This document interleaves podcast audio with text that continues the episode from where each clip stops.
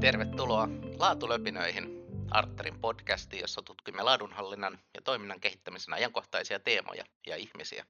Minun nimeni on Markus Mörman, toimin Arterin asiantuntijapalveluiden vetäjänä sekä tämän podcastin isäntänä. Tänä keväänä esitämme joukon laatu- ja kehitystyön ammattilaisten haastatteluja. Juttelemme kunkin vieraan kanssa heidän omasta uratarinastaan, näkemyksistä laadunhallinnasta sekä tietenkin heidän edustamien organisaatioiden tilanteista ja haasteista. Ja ensimmäisenä tässä haastattelusarjassa vieraana tässä jaksossa minulla on ilo toivottaa laatulöpinöihin mukaan Tuomo Karhula, joka toimii Staralla laatupäällikkönä. Tervetuloa mukaan Tuomo ja kiitos, että saatiin käyttää sun aikaasi tähän. Kiitos, kiitos, kiitos Markus esittelystä. Pieni täsmennys vielä. Vielä tosissaan olen Staralla Helsingin kaupungin rakentamispalvelun liikelaitos kaupunkitekniikan ylläpidon osastolla laatupäällikkönä. En sentään koko Staran laatupäällikkönä, mutta yhden osaston. Juuri näin ja hyvä, hyvä täsmennys. Kuitenkin tarkoituksena tänään on, on Tuomo sinulta kysellä laajastikin Staran eri toiminnoista, niin tässä mitataan sitten Stara-osaaminen todella. Jos aloitetaan sillä, että kerro vähän itsestäsi kuuntelijoille, että millainen, millainen tyyppi olet? Mä oon tällainen, tällainen tota, vahva toiminnan kehittäjä. kehittäjä. Mä oon yhdeksän vuotta tulee kesäkuussa 22 täyteen staralaisena. Sitä ennen, sitä ennen niin tota, ää, on ollut kesätöissä käytännössä puistopuolella, puistopuolella tota, tekemässä puistojen hoitoa ja viheralueiden ylläpitoa. Ja tosissaan yhdeksän vuotta sitten suurin piirtein niin päädyin suunnittelijaksi Staralle ja siellä, siellä sitten pikkuhiljaa kaupunki hyvänä organisaationa ja Stara erityisesti hyvänä organisaationa niin kouluttanut minua enempi ja enempi kohti, kohti tota, toiminnan kehitystä. Ja, ja tota, ää, tosissaan niin 2016 suurin piirtein, niin kun olin tehnyt kaikenlaisia projekteja, toiminnan kehitysprojekteja, projektimallin kehitystä ja muuta tällaista suurempaakin kokonaisuutta, niin päädyin sitten meidän, meidän tota, yksittäisen ylläpitoprosessin prosessipäälliköksi, eli kehittämään meidän työjohdollista prosessia, eli miten, miten niitä kaupungin puistoja, puistoja katuja ja, ja tota, luonnon, luonnonmukaisia alueita, niin miten se työtä johdetaan. Eli se on sen prosessin ydin. Ihan, ihan tota tarjouksien laadinnasta, resurssoinnista, resurssoinnista tilauksiin, toteutuksiin ja jälkiarviointiin pitää sisällään koko paketin, paketin eli miten, miten meidän asiakkaille töitä johdetaan. Toi onkin kiinnostava aihe, josta puhutaan sitten myöhemmin vielä vähän yksityiskohtaisemmin jos ajatellaan kuulijaa, jolle Stara ei ole tuttu, niin mitäs kertoisitte, mitä kaikkea te Staralla teette? No sehän onkin vino-pino asioita. Toivottavasti ei kovinkaan vino, vaan pysyy hyvin, hyvin tukevalla perustalla pystyssä. Eli tota, katujen ja puistojen rakentamista, maa- ja kallioperän tutkimuksia, kartoituksia ja kunnostusta. Se toi, se on yhden osaston osio, eli kaupunkitekniikan rakentamisen. Sitten taas meidän kaupunkitekniikan ylläpidossa niin katujen viheralueiden hoitoa ja kunnossapitoa. Sitten tullaan vielä tänne talopuolelle, eli rakentamistekniikan osastolle, kiinteistöjen korjausta ja kunnossapitoa. Sitten tämä meidän sisärosastomme ympäristönhoito, jossa on sitten tämä luonnonmukaisten alueiden hoito, metsät, pellot, niityt, merialueet. Jos joskus olette nähneet esimerkiksi tota, ää, lippoa, lippoa tekemisissä tuolla, tuolla tota, merialueella, eli siellä käytännössä, käytännössä tota, harjataan merestä roskia ylöspäin, eli käytännössä näillä, näillä tota, mm, tässä nyt on kauppatorin edustalla ole, olevilla, olevilla tota, merialueilla esimerkiksi tota, ja näillä, näillä altailla, niin puhdistetaan merta roskista. Ja sitten meillä on vielä toi logistiikka-osasto, joka, joka tota, ää, toimittaa esimerkiksi meidän, meidän tota, osastolle kaikki, kaiken kaluston. Ja sitten taas toisaalta heillä on nyt tosi vahvasti koronan myötä niin ollut, ollut myös tämä sote-palvelu ja so, so, so, soten hankinnat ja muut tällaiset niin kuin kaupungin, kaupungin hankinnat siellä mukana. mukana. Sittenhän siellä on, on myös tota, logistiikalla niin, niin, niin eri, äh, siis kilpipalveluja, eli tehdään, tehdään liikennemerkkejä ja tällaisia tota, muita, muita tota, plakaatteja. Ja vielä lisänä, lisänä sitten tämä niin Staran sisäinen korjaamopalvelu, missä, missä sitten huoletaan meidän kalustoa.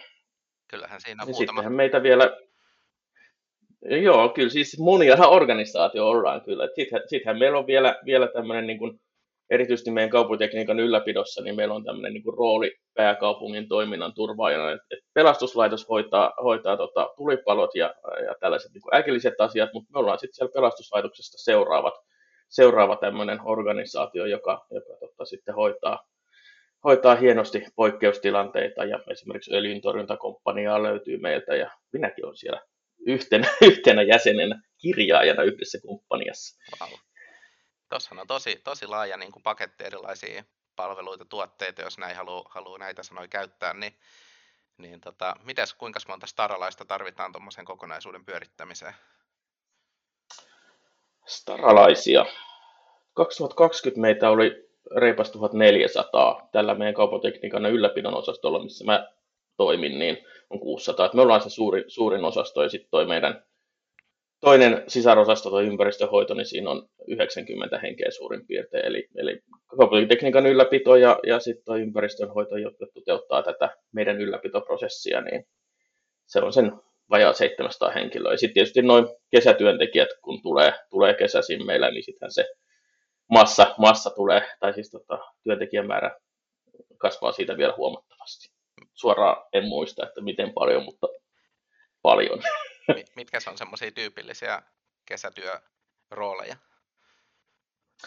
Kyllä se tuonne puistojen hoitoon menee, että esimerkiksi keskustan piirissä, niin siellä, siellä tota, väkimäärä suurin piirtein äh, triplaantuu, triplaantuu niin kuin helpostikin kesän aikana, että, että siellä on normaali vakituinen porukka ja sitten kesä, kesätyöntekijöitä siihen vielä vino, vino päälle. Nythän meillä on tietysti ollut vähän ehkä haasteena tuossa viimeisenä parina kolmena vuotena, että, että tota, kesätyöntekijöiden niin kuin hakumäärä on pienentynyt. Se, sitä me mietitään, että miten me voitaisiin tehdä itsestämme houkuttelevampia työnantajia. Joo, mielenkiintoinen, mielenkiintoinen haaste.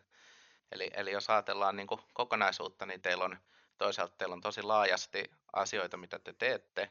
Teitä on kohtalaisen paljon ja teillä on merkittävä määrä tämmöistä niin kuin kausi, kausityöntekijää ja sitten teillä on näitä tiettyjä, tai voisi sanoa varmaan, varmaan kaikkikin mitä teette, mutta erityisesti nämä tietyt asiat sitten öljyyn liittyvät asiat, tämmöiset, niin niihin kohdistuu varmaan tiukat vaatimukset, että miten niitä asioita sitten kuuluu tehdä, jos ja kun on tarvis. Kyllä, kyllä, joo. Siis sitten nämä valmiustehtävät, tämä tehtävät on sitten lopulta aika pieni osuus meidän kaikesta tekemisestä, mutta se kumminkin tarkoittaa sitä, että meillä on oltava sitä resurssia, resurssia sitten siellä lähteä tekemään, tekemään niitä valmiustöitä. No jos lähdetään, lähdetään sitten ohjaan keskustelua kohti laadunhallintaa, eli toi on se, toi on se kokonaisuus ja tilanne, niin mitäs, mitäs tämä laatu nyt sitten kaiken kaikkiaan, ei ehkä tarvitse jokaista yksittäistä esimerkkiä käydä läpi, että muuten tulee tosi pitkä podcasti, mutta jos jotain sellaisia omia suosikkeja nostat, niin mi- miten se näkyy teillä Staralla tämä laatutyö?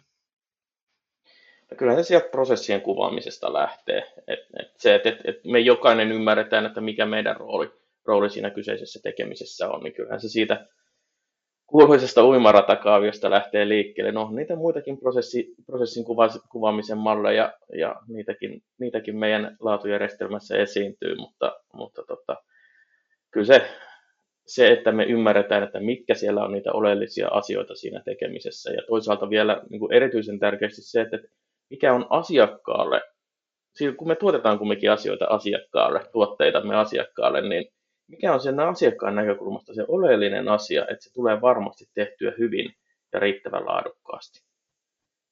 Joo, eli se, mistä se arvo syntyy. Kyllä.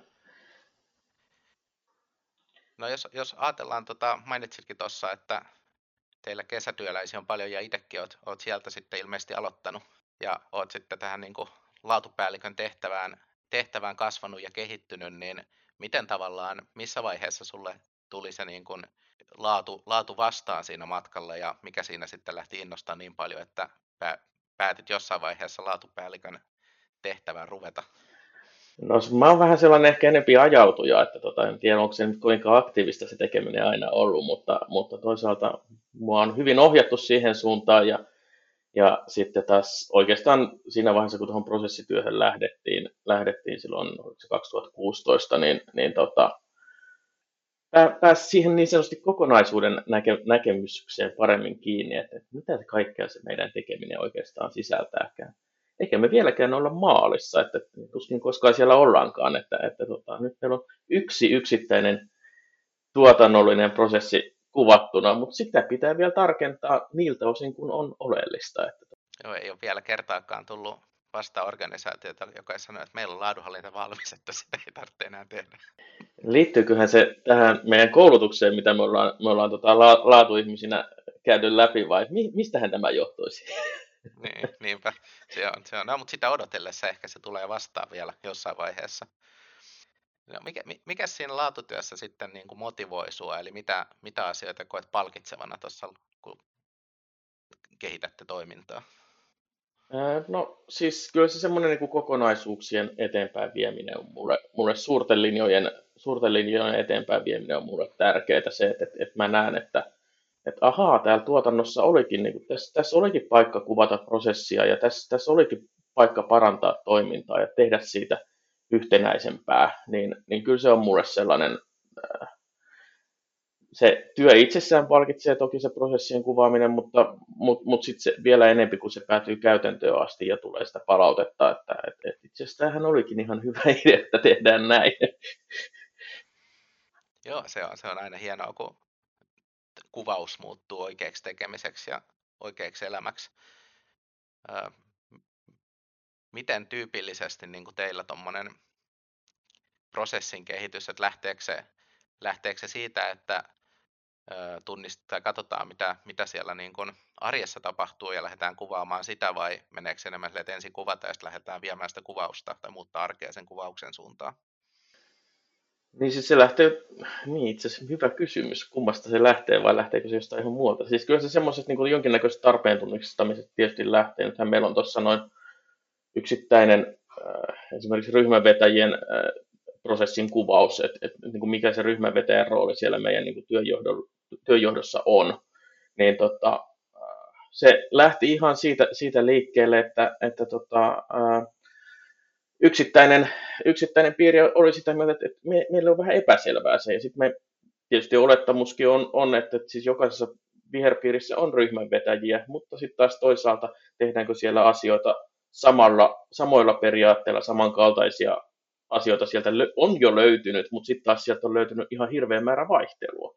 Sitten tullaan tähän niin kuin vaihtelulla näkökulmaan, että, että tota, et, et sitä, sitähän me kumminkin kaiken aikaa pyritään näillä prosesseilla myös hallitsemaan. Et, et, et jonkin verran vaihtelua on to, toki ihan ok säilö, pitää, pitääkin prosessit sisällään, mutta et, et mikä on se, mikä on se niin kuin, ö, riittävän yhtenäinen toimintatapa. Ja sieltä sitten tullaan tähän kuuluisaan paretoon, mitä mitä minä melkein joka päivä työssäni, työssäni sitten paukutan menemään, että, että tota, muistakaa, että kaikki, kaikki ei toimi varmastikaan prosessien mukaan, että se on ainakin, aina poikkeuksiakin löytyy. Ja teilläkin iso osa tuosta tekemisestä on sitä, että ihmiset, ihmiset menee ja ihmiset tekee jotain jossain ja sitten tietenkin, että jos verrataan tämmöiseen hyvin teolliseen vaikka tuotantolinjaan, missä kaikki, kaikki tämmöiset muuttujat, no Tämä on tietenkin taas osoita vain sitä, että mä en tiedä teollisuudesta mitään, mutta verrattuna ainakin niin kaikki muuttajat on paremmin hallittavissa kuin ehkä teidän, teidän tapauksessa, missä ympäristö vaihtuu ja ihmiset vaihtuu ja työkalut vaihtuu ja tilanteet vaihtuu, niin toki joo, se vaihtelu varmaan on semmoinen vähän vaikeammin hallittava asia tietyissä jutuissa. Mutta siinä tullaankin just siihen, että mitkä on ne olen, olennaiset asiat siinä niin kun prosessissa, mitkä tuottaa sitä asiakkaalle arvoa, ja pyritään sinne kohdistamaan niitä vaihtelua vaihtelua vähentäviä, vähentäviä to- toimenpiteitä. Just näin, eli, eli keskitytään siihen oleelliseen, siihen 80 prosenttiin. Kyllä. No, mikä sitten tuossa laatu- ja kehitystyössä on semmoista, mikä ei niin innosta sua, että mitkä, mitkä asiat on semmoisia, jotka sitten saa aikaa vähemmän motivoivia tunteita? No joskus tulee mieleen se, että, että, että ymmärretäänkö me nämä, nämä niin kuin asiat samalla tavalla, siis kiel, kielelliset asiat, mua, mua, mä oon enempi, ehkä tässä on nyt kuulunut jo puheestakin se, että, että mä oon vähän tämmöinen suurten linjojen, suurten linjojen henkilö ja, ja tota, semmoiset niin pikkuasiat saattaa joskus, joskus tota, jäädä turhauttamaan, mutta, mutta sitten taas toisaalta niin hyvin usein ne pikkuasiat on sitten lopulta niitä, niitä, jotka pitää sitten saada joka tapauksessa ratkottua, että, että tota, eh, eh, et, et pelkät suuret linjat ei riitä, että kyllä sinne pikkuasioihinkin pitää puuttua.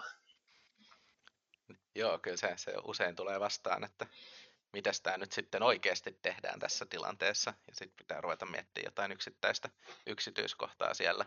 M- miten se teillä menee niin kun, tavallaan sun rooli laatupäällikkönä, kun sä oot sitten mukana jeesaamassa tällaisissa yksityiskohdissakin, niin tuut sä enemmän silloin, kun sua kutsutaan, vai meet sä, meet sä proaktiivisesti, vai miten sä niin kun, tavallaan aja, ajaudut niihin tilanteisiin sitten sinne, sinne katsoa niitä yksityiskohtia ja miettiä sitä käytäntöä. Kyllä se, kyllä se yleisesti sen palautteen kautta tulee, että, että, että täällä on jotain klappia, klappia että, että miten te olette oikein ajatelleet, että tämä homma toimii.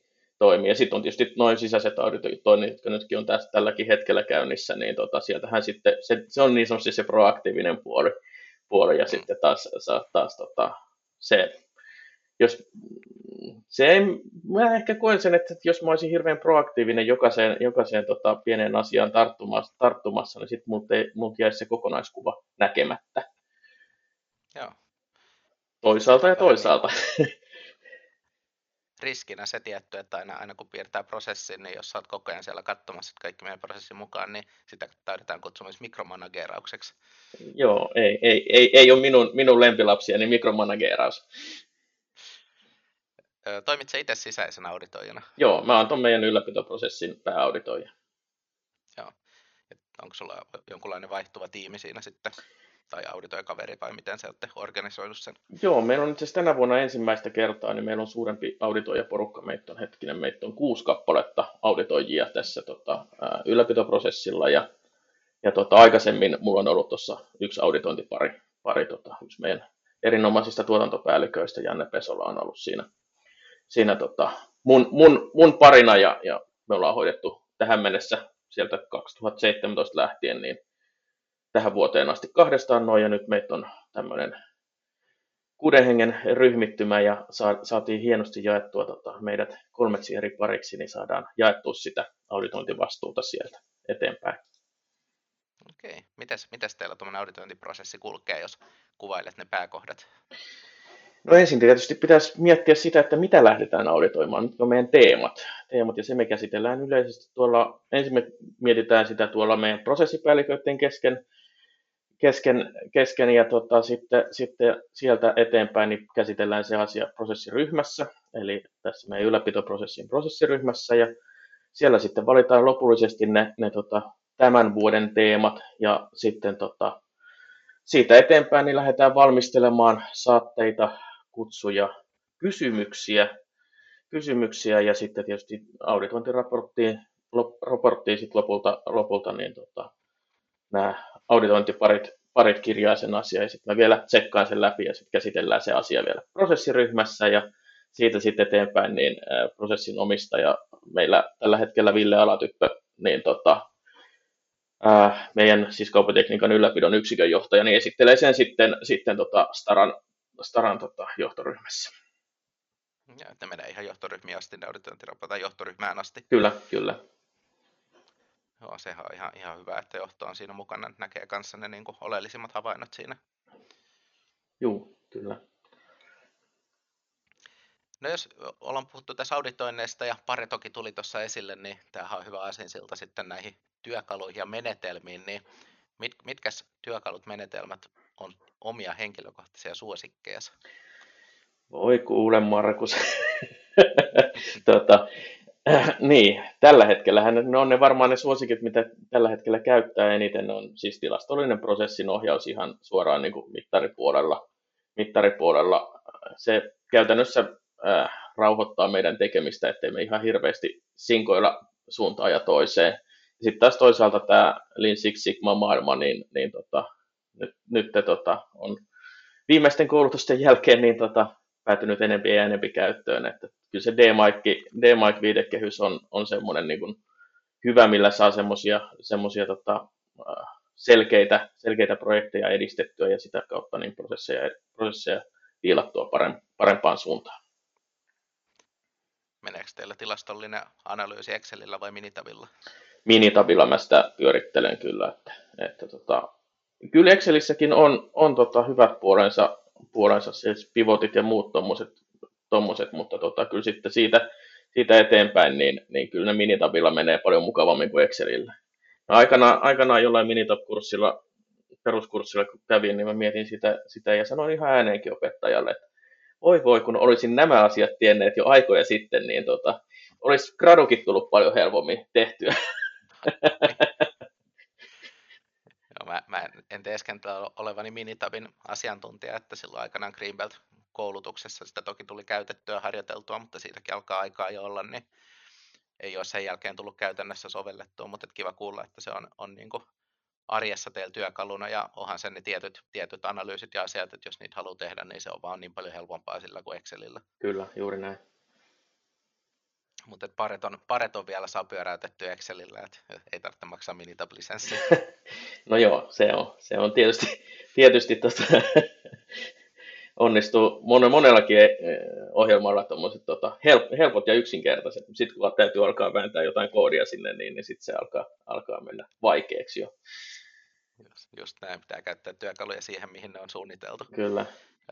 Voisit antaa muutaman, muutaman ihan esimerkin, että sä mainitsit, että käytetään tota tilastollista analyysiä, vältetään sitä, että sinkoillaan niin kuin sinne tänne, että keskitytään niihin oleellisiin, oleellisiin asioihin, niin mitkä, mitkä työtehtävät, prosessit tai asiat teillä on semmoisia, missä toi on erityisesti jeesannut? No siis käytännössä meidän ylläpitoprosessin tärkein mittari no, on, on siis tilastollisen prosessin ohjauksen piirissä, eli, eli me kysytään meidän asiakkailta tasaisin väliajoin, että et, tyydyttikö se, mikä se meidän tarkka kysymys olikaan, olikaan mutta siis pitää sisällään siis sen, sen idean, että, että tota, tyydyttikö se meidän työn laatu laatu tota, asiakkaan tarpeet. Eli se on se meidän, meidän niin kuin, ö, oleellinen, oleellinen kysymys siinä ja sitä me seurataan, seurataan tota, ja muutetaan sitten taas toisaalta meidän niin kuin, se on vaikuttanut meidän, meidän tota, asiakkaiden näkyvään, näkyvään tota, tekemiseen, eli, eli tota, meitä on perinteisesti kritisoitu siitä, että asiakas ei tiedä, että mitä me missä vaiheessa meidän työt menee, niin me ollaan siihen panostettu sitä kautta enempi. Ja, ja tota, näin. Ja nyt kun sä puhut asiakkaasta, niin tarkenna vielä, että mi- mistä tahosta puhut? No käytännössä 95 prosenttisesti kaupunkiympäristön toimialan, toimialasta ja siellä erityisesti rake, tota, rakennukset ja yleiset alueet, alueet niin kuin ylläpid, ylläpidon tilaajille. Eli tota, katujen, puistojen, luonnonmukaisten alueiden tilaajat. Joo, eli se on, se on, se on kaupunki, joka tilaa, tilaa teiltä. Kyllä. Ja sitten, sitten on tietenkin kuntalaiset, mutta heille on sitten oma, oma terminsä. Vai onko se, se loppukäyttäjistä no, vai loppuasiakkaista vai mikä on semmoinen? No siitä on monta eri termiä, mutta mä, mä käytän termiä kuntalaiset. Että tota, ää, mehän ollaan siis, me ei tällä hetkellä saada myydä edes tota, ää, yksityiselle sektorille. Et me ollaan kaikki ihan in-house-tuottajia tällä Te olette, on vähän sama tilanne kuin monilla koulutusorganisaatioilla, että periaatteessa se tilaaja on niin kuin yläpuolella ja se on se niin sanotusti maksava asiakas, mutta sitten se, joka nauttii työn hedelmistä, on sitten kuitenkin se opiskelija tai tässä tapauksessa kuntalainen. Kyllä, kyllä. Mutta kyllä se meidän asiakas on se, se tota, ää, meidän vastuutilaaja. Juuri näin, ja se on mun mielestä mä oon aina sanonutkin tämmöisissä tilanteissa, että ei se ole musta siihen niin oikeat vastausta, että ketä kutsuu asiakkaaksi, että se voi tehdä miten päin tahansa, mutta tärkeintä on, että se on määritelty. Kyllä. No prosesseista on tässä tullutkin useampaan otteeseen puhuttu, ja tämä on tämmöinen laatupäällikön profilointikysymys, että tässä, tässä katsotaan, että millainen laatupäällikkö todellisuudessa olet. Niin miten sä kuvailisit prosessikaavio, joka on sinun piirtämäsi? Millaisia erityispiirteitä siinä on? Yksinkertainen on kaunista. Siis se, että mä pyrin pitämään sen, sen tota, yksinkertaisena niin, että, että siellä on ne oleelliset asiat. Ja mä haluan, että se on aktiivista kieltä, että sellaista löperö, että, että saa tehdä tai tarvittaessa, niin ne, ne, ne sanat sieltä puuttuu. Sitten ne roolit ja vastuut on selkeänä jokaisella osallistujalla, että jos piirretään uimaratakaaviota, niin se, se tota, prosessin vaihe on yhdellä henkilöllä tai niin, yhdellä henkilöllä ja se ei jakanut sinne monen uimaradan kesken, että tota,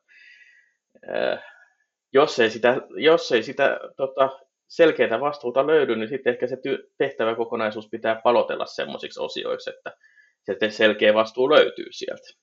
Toi on asia, mistä, mistä viimeksi puhuin asiakkaan kanssa tällä viikolla, että voiko tuommoisen vaiheen laittaa useammalle uimaradalle, ja se oli enemmän, enemmän asia, mistä mä kysyin asiakkaalta, että mitä mieltä te olette itse, että heillä oli kaavio, missä oli, oli siellä kysyin, että onko tämä, niin kuin, onko tämä asia, mistä olette keskustellut, ja että se on just, just, just niin kuin sanoit, että useinhan se tulee vastaan tämä kysymys, että toisaalta siinä on se kysymys, että kuka siitä vastaa, ja jos se on usealla uimaradalla, niin sitten se ei ole selvää. Ja sitten siinä on taas se viestinnällinen aspekti, jos se on useammalla uimaradalla, niin sitten näkee heti, että ketkä siihen osallistuu. Et siinä on niin kuin, se on aina myös vähän tämmöinen, että kumman sä sitten valitset ja kumpaa sä priorisoit. Toisaalta ja toisaalta. Tämä on aina tämä laatu, laatutekeminen on sellaista niin kuin tasapainottelua, tasapainottelua eri, eri tota, näkökulmien kesken. Mutta toisaalta taas tässäkin musta se oleellinen juttu on, että se on sovittu, että saako sitä käyttää vai eikö sitä saa, ja sitten se on niin kuin yhtenäistä. Mainitsit, että sulla on, sulla on niin kuin sel, selkeä, tai se vastuuasia on semmoinen selkeä prosessikaavioissa, jos ajatellaan noita uimaratoja, niin siellähän usein aika kirjavasti käytetään erilaisia asioita, mitä sinne uimarataan saatetaan kirjoittaa, että onko siellä, siellä tota rooli, siellä saattaa olla joku tiimi tai yksikkö, tai siellä saattaa olla joku tämmöinen abstrakti asia, niin kuin tietokannat tai jotain tämmöistä, niin mitkä on, mitkä on sun vinkit uimaratojen nimeämiseen, että mi- miten ne saadaan niin kuin pysymään selkeinä? Erittäin hyvä kysymys, koska siis nythän, jos miettii viime aikoina rakennettuja prosessi, prosessikuvauksia meillä, niin kyllähän siellä alkaa niin kuin näkymään myös sitä, että se ei ole enää sanotaan vaikka esihenkilö suorittaa kännykän, kännykän tilauksen tukiorganisaatiosta, vaan, vaan että se on, sieltä löyt, alkaa löytyä näitä myös niin kuin tukiorganisaatioita ja äh, esimerkiksi helpdeski voi olla yksittäinen uimarata. Niin se on ehkä vähän, vähän tapauskohtaistakin jopa siinä, että, että, että, että jotta täytyy muistaa aina, että kenelle me niitä, niitä prosesseja kuvataan. Kuvataanko me sinne helpdeskille vai kuvataanko me meidän omalle tuotannolle. Ja se kieli pitää olla sen mukaista, että meidän oma tuotanto ymmärtää sitä, sitä kieltä ja ketä siellä tarkoitetaan. Eli tota, mutta sitten taas toisaalta niin samoilla, samoilla tota, uimaradoilla niin voidaan myös kouluttaa ihmisiä, ihmisiä ymmärtämään sitä uudenlaista kieltä. Et, et, et se on vähän toisaalta ja toisaalta. Toi voisi olla aika, aika hyvä nyrkkisääntö noin niin kuin yleisesti ottaen just toi, että mieti, että kuka sitä katsoo, koska se henkilö, joka sitä katsoo, niin sehän haluaa todennäköisesti sen niin kuin mahdollisimman selkeän tiedon siitä, että kuka vastaa. Mutta sitten jos se on taho, joka liittyy siihen prosessiin, mutta joka ei välttämättä itse käy sitä niinkään katsomassa, niin sitten se voi olla vähän ylemmällä yleisemmällä tasolla. No joten jo, jollain tuolla tavalla me ollaan sitä mietitty kyllä, että, että, tota, että meidän, meidän toimintajärjestelmään niin, niin tota, sinne päätyy meidän työnjohto ja meidän, meidän työntekijät, mutta sinne ei päädy meidän helpdeski. Joo. Joo, kyllä tämä on kato, hyvä, hyvä aina jutella ammattilaisten kanssa. Taas saa mate, materiaalia tuleviin koulutuksiin, että tostakin voi ammentaa. No hyvä. No hei, mennään sitten vähän näihin, näihin tota Staran erityispiirteisiin ja otetaan, otetaan alkuun nyt tämä sitten, mitä mä oon niin kun odottanut, että pääsen keskustelemaan sun kanssa, vaikka tämä ei, tämä ei ihan sun työn keskiössä olekaan itsessään, mutta lumiauraus nyt varsinkin tässä viime viikkoina, lunta on tullut kohtalaisen reilusti ja varmaan herättänyt kaikenlaisia tunteita itse kullakin, mutta me puhutaan tänään, tänään tästä niin kuin ylätasosta ja isosta kuvasta, niin miten, millaisia asioita ja miten tätä niin kuin lumiaurauksen laatua varmistetaan ja suunnitellaan sitä toteutusta kaiken kaikkiaan? No sä sanoit sen oleellisen asian, eli suunnitellaan toteutussa. Siis käytännössähän se tapahtuu sillä tavalla, että meillä on, meillä on laatuvaatimukset, joita, joita me noudatetaan. Meillä on siitä eteenpäin laatuvaatimuksista, niin meillä on oma, oma tota, meidän tuonne pääsopimukseen kympille niin tota, toiminta- ja laatusuunnitelma, missä me kuvataan yleisellä tasolla se, että miten sitä lumiaurausta, lumiaurauksen laatua hoidetaan, toteutetaan ja sitten siitä eteenpäin niin se päätyy, päätyy sitten tota meidän varautumisiin, varautumisiin se, että, että meillä on riittävä määrä resurssia, resurssia ja oikeanlaista resurssia myös, että, että siellä ei ole tota, siellä ei ole pelkkiä lumikolia niin kuin mulla täällä omalla pihalla, vaan, tota, vaan siellä on vähän järeempää kalustoa. Ja, ja tota, sitten tietysti tullaan näihin, näihin tota, henkilömääriin, eli, eli että meillä on varautumiset siihen, siihen tota, varautuminen siihen lumeen tuloon, eli, eli varallaolot ja muut, ja sitten tota, meillä on siellä katupiireissä ää, saatavilla henkilökuntaa ja kalustoa sopiva määrä, ja, ja tota, sitten siitä vielä täsmennettynä, niin kun päästään tänne meidän ylläpitoprosessin maailmaan, niin, niin tota, meillä on tällaisia työn toteutussuunnitelma mallilomakepohjia, joihin sitten yksittäinen vastaava työjohtaja pystyy, pystyy kuvaamaan työntekijöilleensä sen, että miten esimerkiksi joku, joku tota, pääradan ylittävä silta hoidetaan. Eli siellä on huomioitava, huomioitava se, että sinne pääradalle nyt ei ihan oikeasti saa aurata sitä lunta, koska se on sitten taas junien esteenä. Ja sitten miten se homma hoidetaan työturvallisesti, minkälaista kalustoa siellä käytetään, kuinka paljon siellä on väkeä tekemässä ja näin edespäin. Eli, eli tota, huolehditaan siitä, että, että tota, ää, ää, aurauskynnykset, tai siis niin kuin liikkeelle lähtökynnykset, niin tota, toteutuu ja, ja, tota, ja sitten työturvallisesti ja, ja tota, suunnitellen se, että miten se kyseinen keikka aiotaan hoitaa. Se on ihan normaalia, että mäkin, mäkin tässä kattelin just, että pitäisikö tarttua kolaa vielä, että missä, on, missä kunnossa toi takapiha on voisin, tota, voisin kysyä tuosta vähän niin kuin, tai jos, jos, jos verrataan tämmöiseen niin prosessiin, että okei, lumiauraus on prosessi, joo, se on, se on selvä homma, se toistuu, toistuu säännöllisesti ja näin, mutta siinä, niin kuin jos, jos taas verrataan arteriin, että me myydään ohjelmistoja ja asiantuntijapalveluita, ja sehän, niin kuin, että kun me, me myydään niitä, niin sitten me toteutetaan niitä, eli mitä enemmän me myydään, sitä enemmän meillä on tekemistä, mutta tämä lumi ei toimi silleen, että lumi tulee satunnaisesti ja hyvin vaihtelevissa määrin tiettyjen aikaan vuodesta tyypillisesti toki, mutta kuitenkin silleen, että siinä on paljon tätä hajontaa siinä niin kuin inputissa siihen prosessiin. Niin miten se niin kuin tavallaan näkyy, näkyy, että miten te seuraatte sitä, sitä, että paljon sitä on tulossa, ja nyt jos ajatellaan tätä Valtteri-myrskyä vaikka, niin mi- millaista niin kuin toimintaa se etukäteen aiheutti teillä? No siis, siis sääennusteethan meidän tärkein, tärkein työkalu on.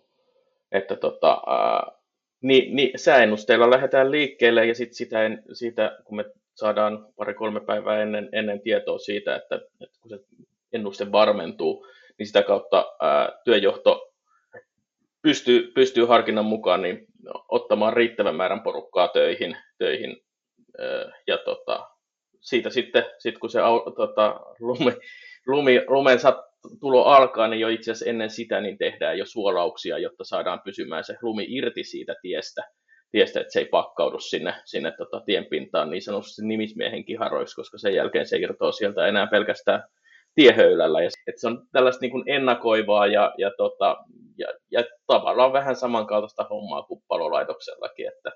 Et siinä on, on myös tämä niin ennakoiva ja ennaltaehkäisevä puoli sitten, että suolausta ja näin poispäin, että se ei ole vaan sitä, että sitten kun lumi on maassa, niin sitten lähtee aurat liikkeelle.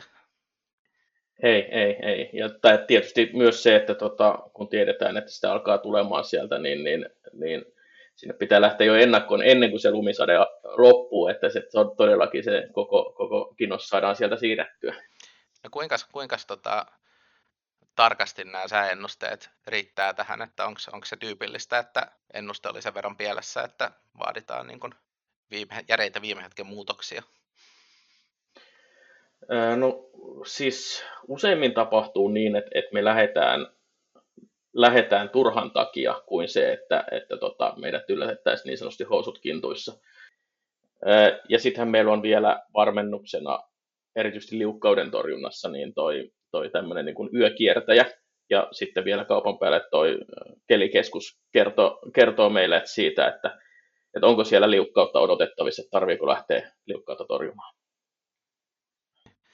Toi, toihan on hyvä esimerkki kanssa tästä niin kuin liinin resurssitehokkuus vastaan virtaustehokkuus ajattelusta, että jos oltaisiin täysin virtaustehokkaita, niin teillä olisi kaikki aurat koko ajan tuolla ajamassa ympäriinsä, oli sitten lunta tai ei. Mutta sitten taas se ei ole millään tavalla tietenkään kustannuksiltaan järkevää tai ympäristönäkökulmasta järkevää, että siellä aurat painaa, painaa tuota tyhjän takia. No joo, jos mietitään sitä, että meillä on tuossa toi meidän sähköisen tuotannonohjausjärjestelmän käyttöönotto tällä hetkellä käynnissä ja syksyn aikana asennettiin tuonne meidän talvikalustoon noita telemetrialaitteita, 300 kappaletta pelkästään niin kuin ajettaviin koneisiin, niin siitä voi miettiä sitä, että, että tota, jos siellä on 300 kojetta yhtä aikaa liikkeellä, niin ei sinne se, sekaan Ei, ei mahu joo, että se on vähän niin kuin kaupan kassat, että jos kaikki kassat on koko ajan auki, niin se on asiakkaille kiva, mutta ei se vaan ole realismia.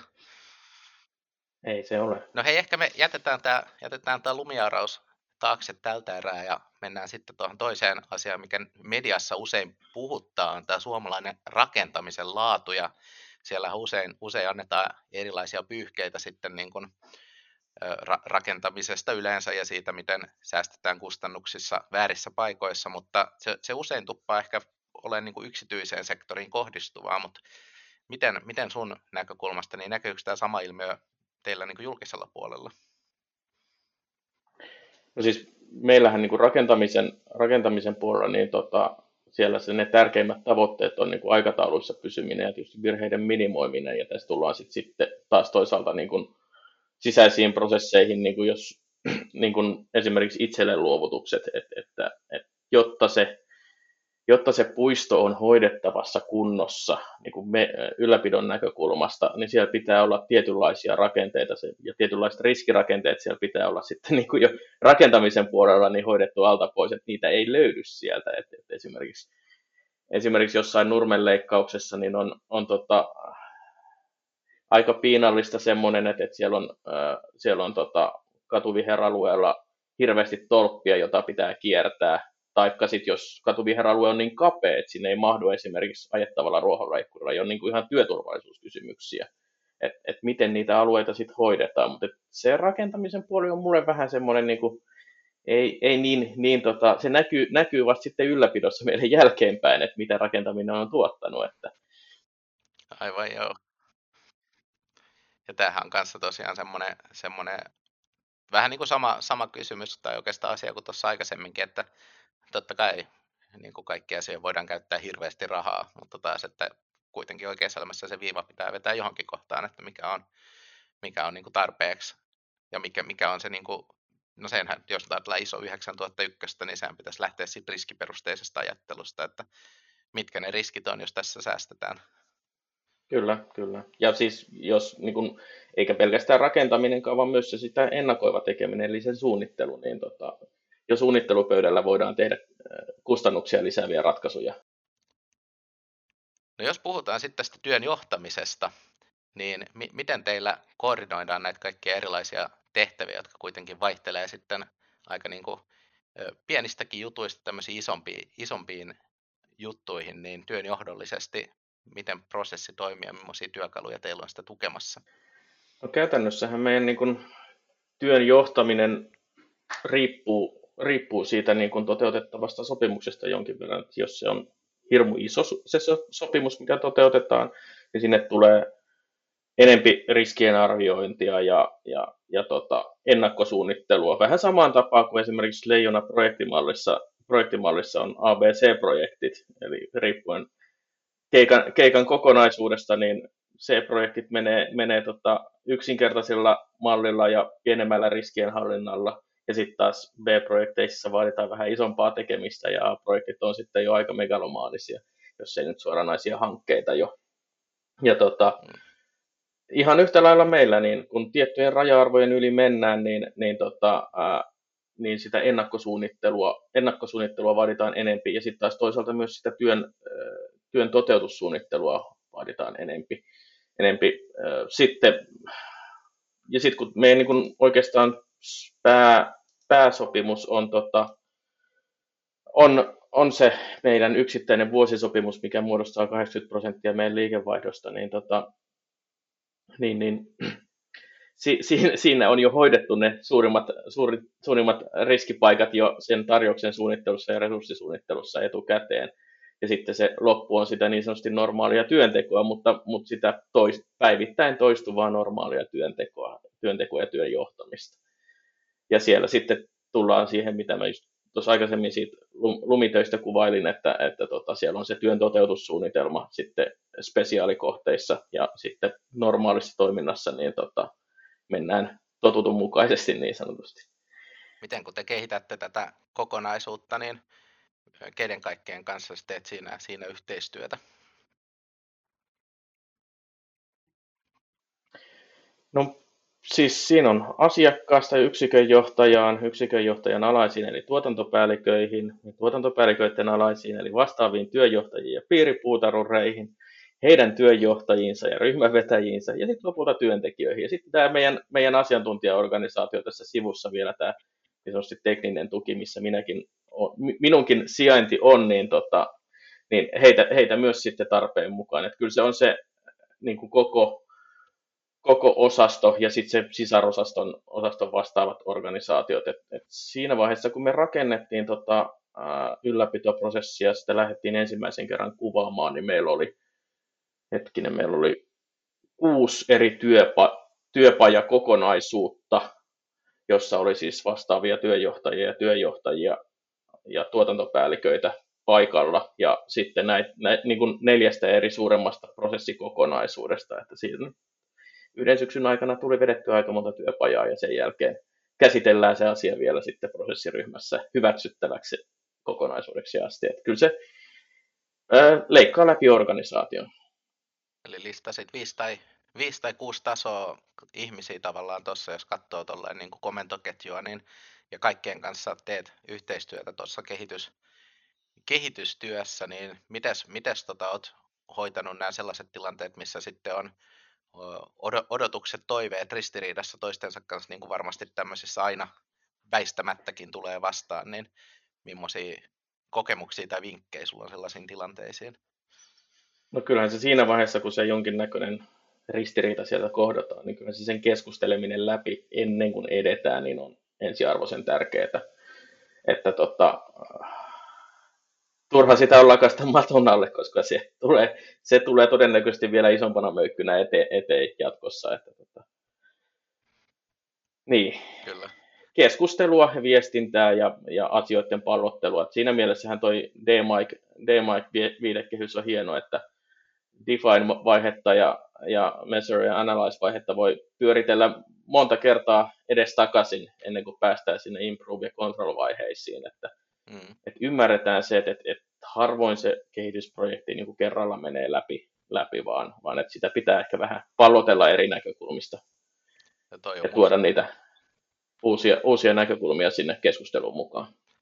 Toi on mustakin hyvä tapa noihin lähteä, että jos se on mahdollista keskustella auki ja, ja niin kuin oikeasti, oikeasti penkoa se asia ennen kuin edetään, niin sitten vältetään just semmoiset tilanteet, että vaikka joku vastuukysymys, kuka tästä nyt vastaa, ja sitten jossain tilaisuudessa juhlallisesti laatupäällikkö näyttää uimaratakaaviota, missä se sitten laatikko on jossain tietyllä uimaradalla, joka sitten pahoittaa mielensä saman tien ja ajattelee, että tämä meni taas tälleen, eikä multa kysytty mitään. Niin, että se ei ainakaan tule silleen niin kuin yllätyksenä sitten se päätös, että vaikka se ei olisi mieluisa, niin se on sitten kuitenkin etukäteen keskusteltu ja pohdittu niitä eri vaihtoehtoja yhdessä. Kyllä, joo, toi on ehkä se kaikkein pahin, pahin vaihtoehto, minkä, minkä pystyt tekemään, että tota, oho, enpä muistanut kertoa sulle, että sulla on tämmöinen pikku vastuu täällä näin. Niin, ja sitten kun se ei ole varmasti mikään pikku vastuu. Niin. Tämmöisissä tapauksissa. Joo. Mutta toi, toi, on kiinnostava, kiinnostava maailma ja sitten varsinkin tuossa työjohdollisesti, kun siinä tosiaan se ketju, ketju on olemassa ja sitten sen täytyy toimia, mutta sitten toisaalta sitten tietenkin se se tietty itseohjautuvuus ja semmoinen niin kuin oman ammattitaidon ja harkinnan käyttö tietyissä asioissa, että miten se, miten se kaikki yhdistetään sille jouhevaksi kokonaisuudeksi, niin ehkä, ehkä joskus, joskus pitää tulla vähän katsoa benchmarkkaamaan, että millaisia hommia teillä on siellä paremmalla ajalla. Tervetuloa. Kiitos. No hei, vielä muutama, muutama juttu ennen kuin pistetään tätä podcast-nauhoitusta pakettiin, niin me noihin kuntalaisiin tuossa viitattiinkin jo, niin Mites tota, mistä kuntalainen näkee, näkee teidän työn laatua sitten tuolla kävellessään kaduilla? No kyllähän se meidän osaston näkökulmasta on se, että siellä on, se on tota, no varsinkin näin talviaikaan, niin siellä kaduilla ei pysty kävelemään, jos emme käydä siellä auraamassa, mutta sitten kesäaikaan se, että puistot, puistot ja ää, ra, kadut ja rakenteet on kunnossa, käytettäviä ylipäätänsä se, että, että, että pystyy, pystyy käytävillä kulkemaan ja toisaalta myös on siistiä. Että, kyllähän se puhtaanapito on meidän, meidän osastolla yksi, yksi tota, tärkeistä asioista ja nyt varsinkin kun on, on tota, korona-aikana niin puistojen käyttö on lisääntynyt paljon, niin kyllä se on lisännyt myös meidän puhtaanapitona töitä valtavasti. Ja sitten tietysti roskikset on tyhjiä ja isommat ja pienemmät lähetään ihan niistä pikku bussipysäkkiroskiksista isoihin viisikuutioisiin moolokkeihin, niin kaikki nämä siltä väliltä niin on, on siistissä ja hyvässä kunnossa, käytettävässä kunnossa. Sitähän helposti ajattelee, että totta kai puisto on siistiä ja huoliteltu, että sehän on puisto, totta kai se on. Mutta sitten, sitten jos ajattelee vaikka omaa takapihaa ja että kuinka paljon siellä pitää tehdä duunia, että se pysyy jonkunlaisessa niin kuin järkevässä kunnossa, niin se laittaa tämmöisen, tämmöisen tota ylläpidon ihan niin kuin uuteen arvostukseen. Tuomo, nyt sitten lopuksi tähän viimeinen, viimeinen vaikein kysymys kaikesta, niin jos sun pitäisi kiteyttää nyt kokemuksesta tästä lautojen kehitystyöstä yhteen neuvoon kuulijoille, jotka on, on tota, nyt hakee sitä ydinviisautta tästä, niin mitä, mitä, mitä sä jakaisit? Mikä olisi sun neuvo? No kyllä mä siihen ennakkosuunnitteluun itse, itse panostaisin aika reippaasti, mutta sitten taas muistaen sen, että, että pelkästään ennakkosuunnittelulla niin ei päästä rakentamaan prosesseja, että jossain vaiheessa on pakko hyväksyä se suunnittelun taso ja, ja tota, hyväksyä mahdolliset riskinpaikat ja lähteä, lähteä vaan kuvaamaan, lähteä liikkeelle. Ja sitten sen lisäksi niin se viestintä ja, ja muistettava se kohderyhmä, että kenelle sitä hommaa tehdään, niin se viestintä sitä kautta myös, että, että jos mä rakennan jollekin, jollekin koodareille prosessia, niin sitten siellä on koodarikieltä, mutta, mutta tota, sit jos mä rakennan meidän tuotannolle, tuotannolle prosesseja, niin tota, sitten sen pitää olla semmoista kieltä, että se on ymmärrettävää. Et se kohderyhmän huomioiminen kaikessa tekemisessä, tekemisessä niin se on mun mielestä sellainen, sellainen asia, mikä, mitä ei saa unohtaa. Vaikka se joskus saattaa jäädä, kun flow, flow-tilaan päätyy, niin on, että jaha, tämähän toimii näin oikein hienosti, ja sitten katsoo, katsoo kahden päivän päästä uudestaan, että ymmärtääkö tästä kukaan enää yhtään mitään. Joo, se on, se on tota, usein tulee vastaan toi kysymys, että kenelle kuvasit, niin tehdään sellaista harjoitusta, missä pyydetään jengiä kuvaamaan banaanin syömisen prosessi paperille vaikka kynällä lyhyesti ja jokainen tekee se yksilötyönä esimerkiksi prosessivalmennuksessa tai jossain ja sitten verrataan niitä tuloksia, että miten kukin kuvassa ja ne on aina erilaisia. Kuvaustyylit on erilaisia, ne alkaa eri kohdista, ne päättyy eri kohtiin. Ja sitten mä, sit mä usein siinä kohdassa kysyn, että, no, kuka, kuka miettii etukäteen, että kenelle kuvasi tätä. Niin joskus siellä nousee yksi tai kaksi kättä, mutta harvemmin. Eli, eli kyllä se, se on semmoinen asia, mikä helposti unohtuu. Ja sitten sen kohderyhmän lisäksi, niin kyllä se asiakaskin ehkä jollain tavalla saisi näkyä siellä prosessissa. Ei siitä haittaa. Mites mä kysyn, kysyn vielä tota, tuosta, kun korotit, korostit suunnittelun tärkeyttä ja niinhän sitä sanotaan, että hyvin suunniteltu on puoliksi tehty, mutta jotenkin mun, mun oma kokemus on, että tässä ajassa sitä niin kuin suunnittelua vähän, vähän, et, vähän niin kuin aliarvostetaan, että puhutaan ketteryydestä, puhutaan nopeista kokeiluista ja toki nekin on, ne, sekin on tärkeää, ettei hirttäytä siihen suunnitteluun. Puhutaan ohjelmistokehityksessä, vesiputouksesta, agilesta ja scrumista ja muista, niin mikä sun näkökulma on tähän, että mihin sä vedät sen rajan, että milloin suunnitellaan liikaa ja milloin pitäisi ruveta vaan tekemään, mistä, mistä sä tunnistat sen tilanteen?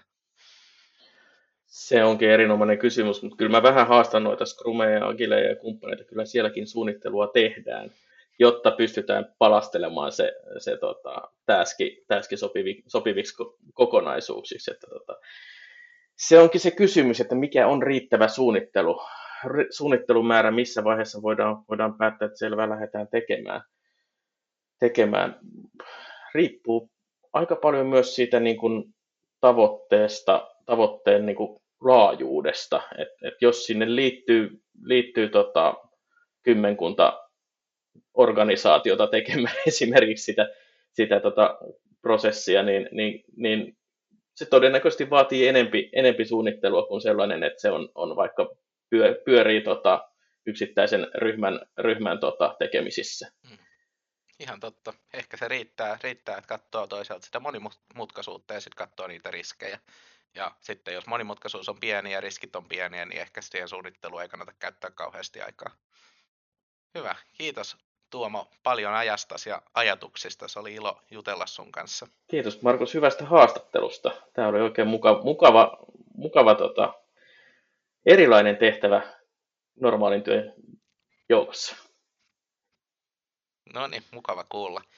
Ja kiitos teille kaikille kuulijoille ajastanne taas laatulepinoiden parissa ja muistakaa vierailla Arterin verkkosivuilla arter.fi ja tutustua meidän webinaareihin, blogiin ja muihin materiaaleihin velotuksetta siellä tarjolla. Muistakaa myös tutustua Staran toimintaan verkossa, jos ette ole jo ennestään tuttuja. Ja Laatulepinä podcasti nyt sitten jatkaa näitä laatupäällikköhaastatteluja tässä kevään aikana ja seuraava tulee näillä näkymin ensi kuussa. Mutta siihen asti pitäkää laatu korkealla.